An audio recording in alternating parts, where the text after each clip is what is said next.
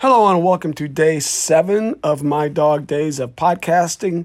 Today is Monday, August 10th, 2020.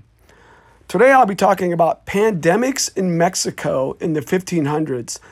This is our introduction to European colonial, colonial, colonialization woo, of the Americas and its effects on the health of native inhabitants. As a side note, this randomly got me into thinking what did uh, the native inhabitants call America before Europeans called it America? Well, one thing they called it, evidently, was Turtle Island. It was a name for Earth or North America used by some indigenous and First Nations. The name is based on a common indigenous creation story. Some Native Americans believe that the turtle contributed to the creation because the turtle dove into the primeval waters to retrieve mud to create Mother Earth. Additionally, the shell of the turtle represents protection and perseverance. Okay, sorry about that, getting off track. Let's get back to pandemics. Uh, Mexico, 1500s. The history of smallpox in Mexico spans approximately 500 years, from the arrival of the Spanish to the official eradication in 1951. It was brought to Mexico by those in Spanish ships, then spread to the center of Mexico, where it became a significant factor in the fall of Tenochtitlan. That's a hard word to say, Tenochtitlan. I think it was the major uh, city of the Aztecs, I think, maybe. During the colonial period, there were major epidemic outbreaks which led to the implementation of sanitary and preventative policy. Smallpox was an unknown disease not only in Mexico but in all the Americas before the arrival of Europeans. It was introduced to Mexican lands by the Spanish and played a significant role in the downfall of the Aztec Empire. Herman Cortez, who you all learned about somewhere in grade school, I think, departed from Cuba and arrived in Mexico in 1519, sent to start trade relations only on the Veracruz coast. However, he disobey, disobeyed the Cuban governor and began to invade the mainland. The governor sent Panifilo, Panifilo, his name is Panifilo de Narvaez, after Cortez. Nar- Narvaez's forces had at least one active case of the smallpox, and when the Narvaez expedition stopped at Cozumel and Veracruz in 1520, the disease gained a foothold in the region. Estimates of mortality range from one quarter to one half of the population of central Mexico. Wow. A Spanish monk that witnessed this epidemic said it became such a great pestilence among them throughout the land that in most provinces more than half of the population died. In others, the proportion was less. They died in heaps like bedbugs. Also, I found this. In 1517, the Spanish conquistadors led by Herman Cortez arrived in Tenochtitlan, the capital of the Aztec Empire. The ruler of the Aztecs, Montezuma II, made the Spanish welcome, and things were f- friendly between the Spanish and the Aztecs initially.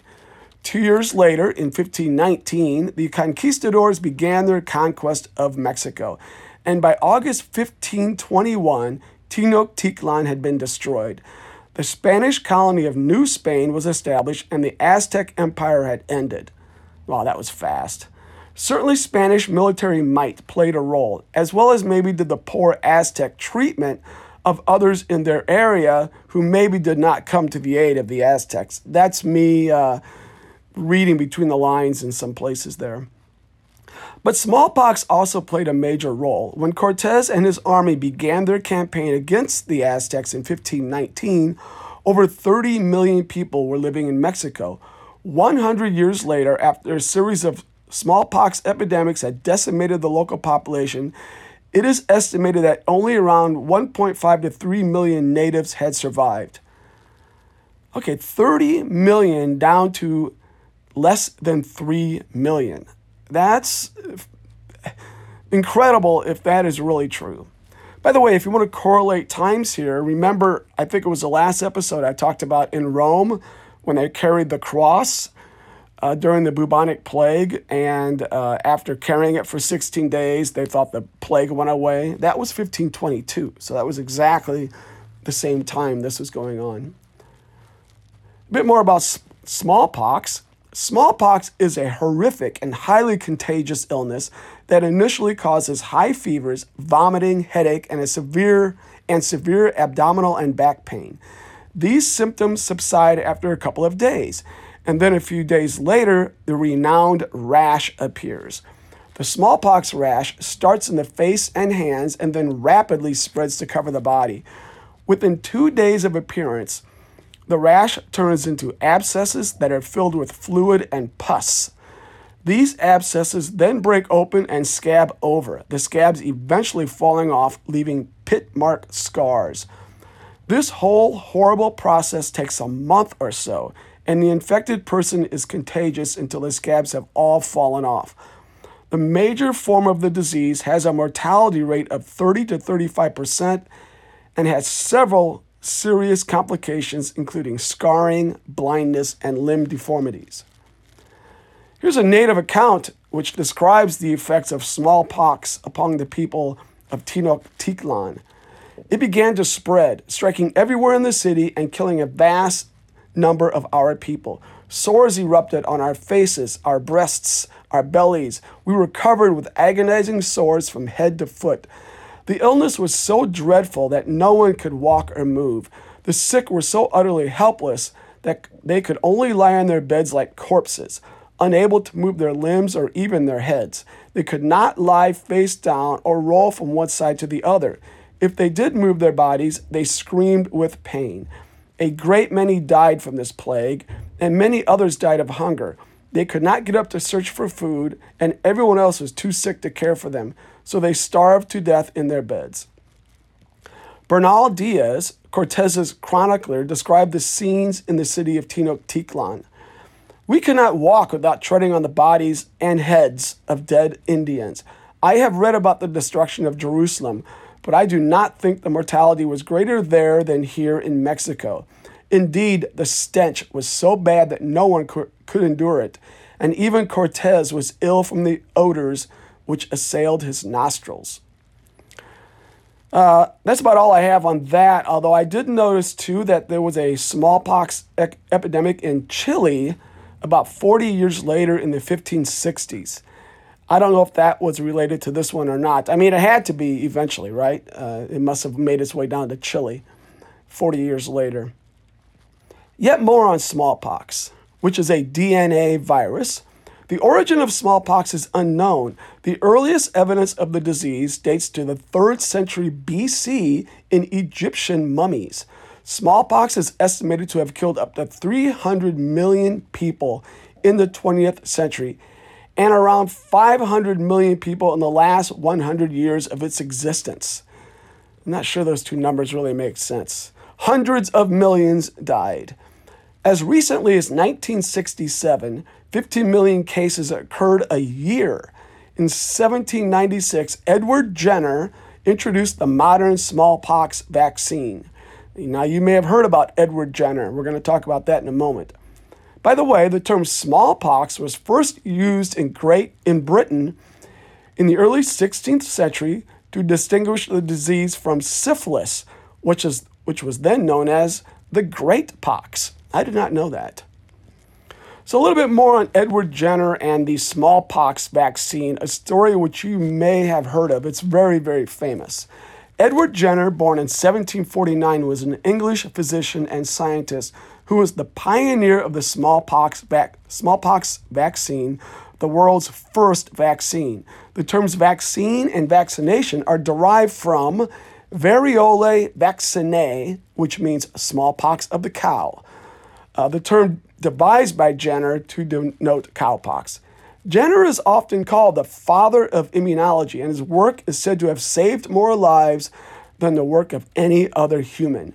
In his time, smallpox killed around 10% of the population, with the number as high as 20% in towns and cities where the infection spread more easily. Jenner noted the common observation that milkmaids were generally immune to smallpox. Jenner postulated that the pus in the blisters that milkmaids received from cowpox protected them from smallpox. So the maids would get blisters on their hands from getting cowpox. Cowpox is not as deadly as smallpox. People didn't die from it or anything, I guess. And uh, he noticed these, these milkmaids got these blisters, and subsequently they seemed not to get smallpox. So that was the observation. On May 14th, 1796, Jenner tested his hypothesis by, hypothesis by inoculating James Phipps, an eight year old boy who was the son of Jenner's gardener. I'd like to know how that went down. Hey, Mr. Gardener, I'm going to uh, stick your son with some cowpox vaccine, see what happens.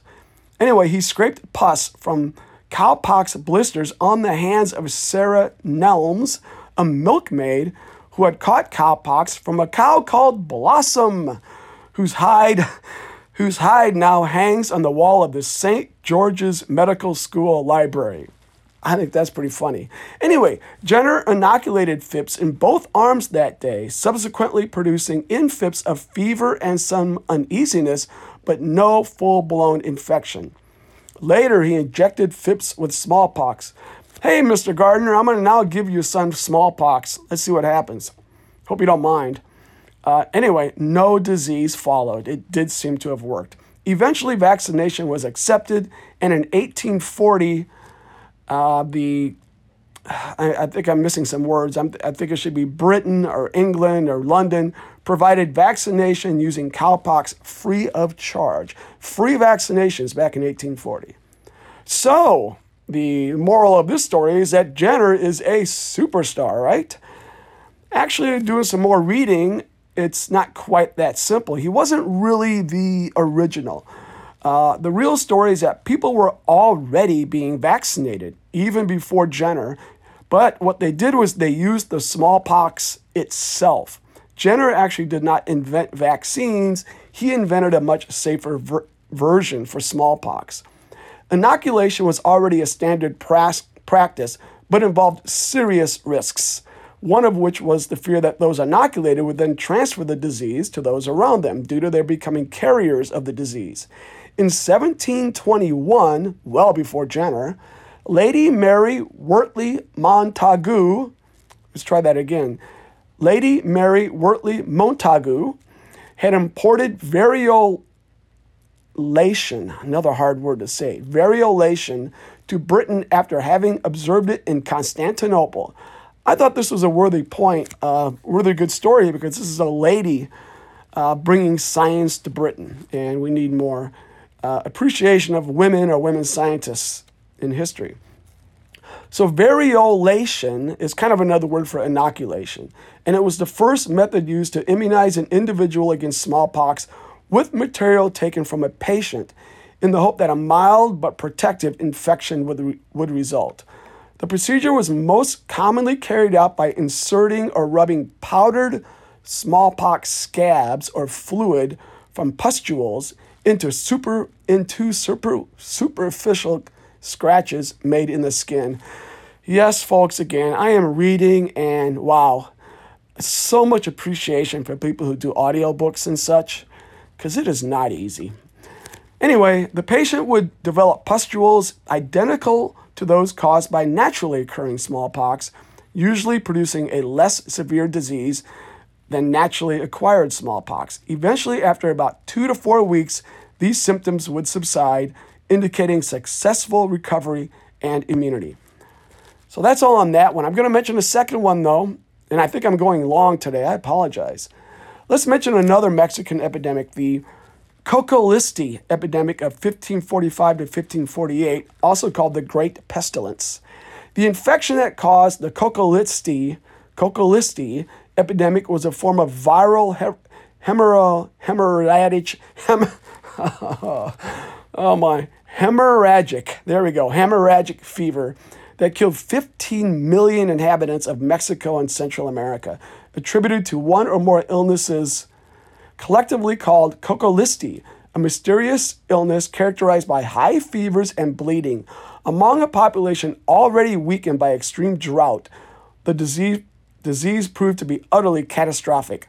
Coco, cocoliztli, cocoliztli is the Aztec, Aztec word for pest. A recent study that examined DNA from the skeletons of victims found that they were infected with a subspecies of Salmonella known as S.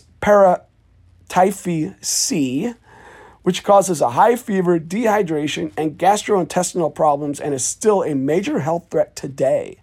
You know, salmonella really pops up a lot, doesn't it? I didn't know this. I mean, we've been hearing it already, and even now we always hear about it in the news. Some vegetable getting salmonella. So maybe I should do a whole episode on uh, this particular uh, bacterium because it seems to have a lot of subspecies and a lot of issues in history and now. Anyway, I'm sorry, I rambled too much today. That is all I have. For the next two days, we're not going to be talking about pandemics in history per se, but I'm going to talk about viruses, all about viruses. What are they? And other aspects and interesting thing about viruses. See you tomorrow.